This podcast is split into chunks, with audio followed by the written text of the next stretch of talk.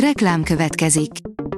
Ezt a műsort a Vodafone Podcast Pioneer sokszínű tartalmakat népszerűsítő programja támogatta. Nekünk ez azért is fontos, mert így több adást készíthetünk.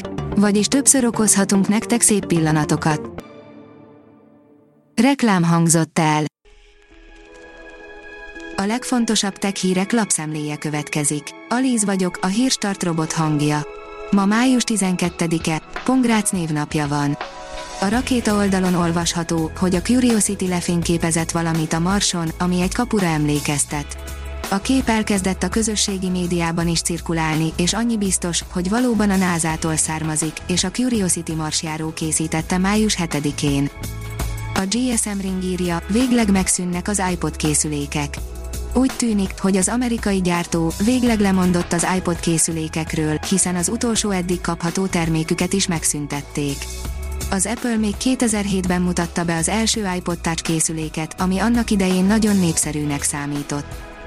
Az IT Business oldalon olvasható, hogy hamis állásajánlatok, adathalásztámadások, csalásoktól hemzseg a LinkedIn. Gyakran esnek átverések áldozatául azok, akik nincsenek eléggé résen a LinkedInen.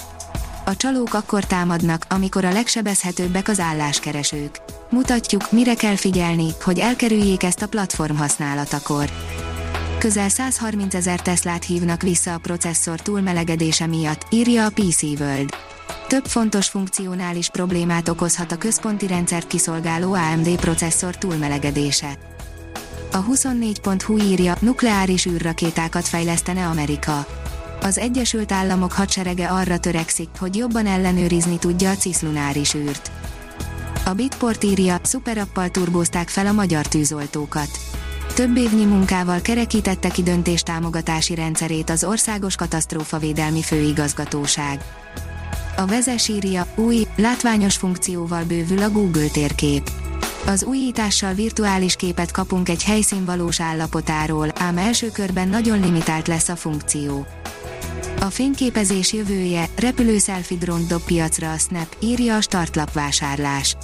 Kétség kívül a szelfizés a 21. század legnagyobb őrülete, a tökéletes kép elkészítéséhez pedig ma már egyre több különböző kiegészítő eszközt is találhatunk a piacon. A legújabb nem más, mint egy repülő selfie drón, ami a tervek szerint megreformálja majd az önmagunkról készített képek világát. A mínuszos írja, orosz agresszió, az EU támogatná a menekülni kényszerülő ukrán kutatókat az Európai Bizottság új kezdeményezést indított a lakóhelyüket elhagyni kényszerült ukrán kutatók támogatására, hogy folytathassák munkájukat az európai tudományos vagy más szervezetekben, közölte az Uniós Bizottság. A Márka Monitor oldalon olvasható, hogy új okostelefont jelentett be a Sony. A Sony bejelentette az új Xperia egy négy okos telefont, amelyet kifejezetten azok számára fejlesztettek ki, akik a legmodernebb okostelefon technológiára vágynak, beleértve a csúcsminőségű képalkotást, a magasabb szintű játékképességet és az erős hangfunkciókat, mindezt egy kompakt és modern kialakításban ötvözve. Az okosipar.hu írja, kifogott az oroszokon a Starlink az Ukrajna ellen hadat viselő ország a SpaceX által felbocsátott műholdakat próbálta összezavarni, osztotta meg maga Elon Musk, most már saját közösségi oldalán, a Twitteren. A keddi incidens nem járt sikerrel, nyugtázta a milliárdos, kiberháborúnak nevezve a szolgáltatás ellen indított támadást.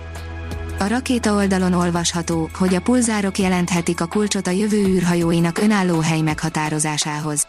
A jelenleg a világűrben történő navigáció egyik alapvető követelménye a Földdel való rádió kapcsolat, azonban az ehhez szükséges rendszerek már jelenleg is túlterheltek. A hiradó.hu oldalon olvasható, hogy lenyűgöző látvány. Ennél élesebb képet még sosem láthattunk a galaxisról. A James Webb űrtávcső december 25-én indult az űrbe egy Ariane hordozó rakétával a francia Guayanai Kourou európai űrrepülőtérről. A Hírstartek lapszemléjét hallotta. Ha még több hírt szeretne hallani, kérjük, látogassa meg a podcast.hírstart.hu oldalunkat, vagy keressen minket a Spotify csatornánkon.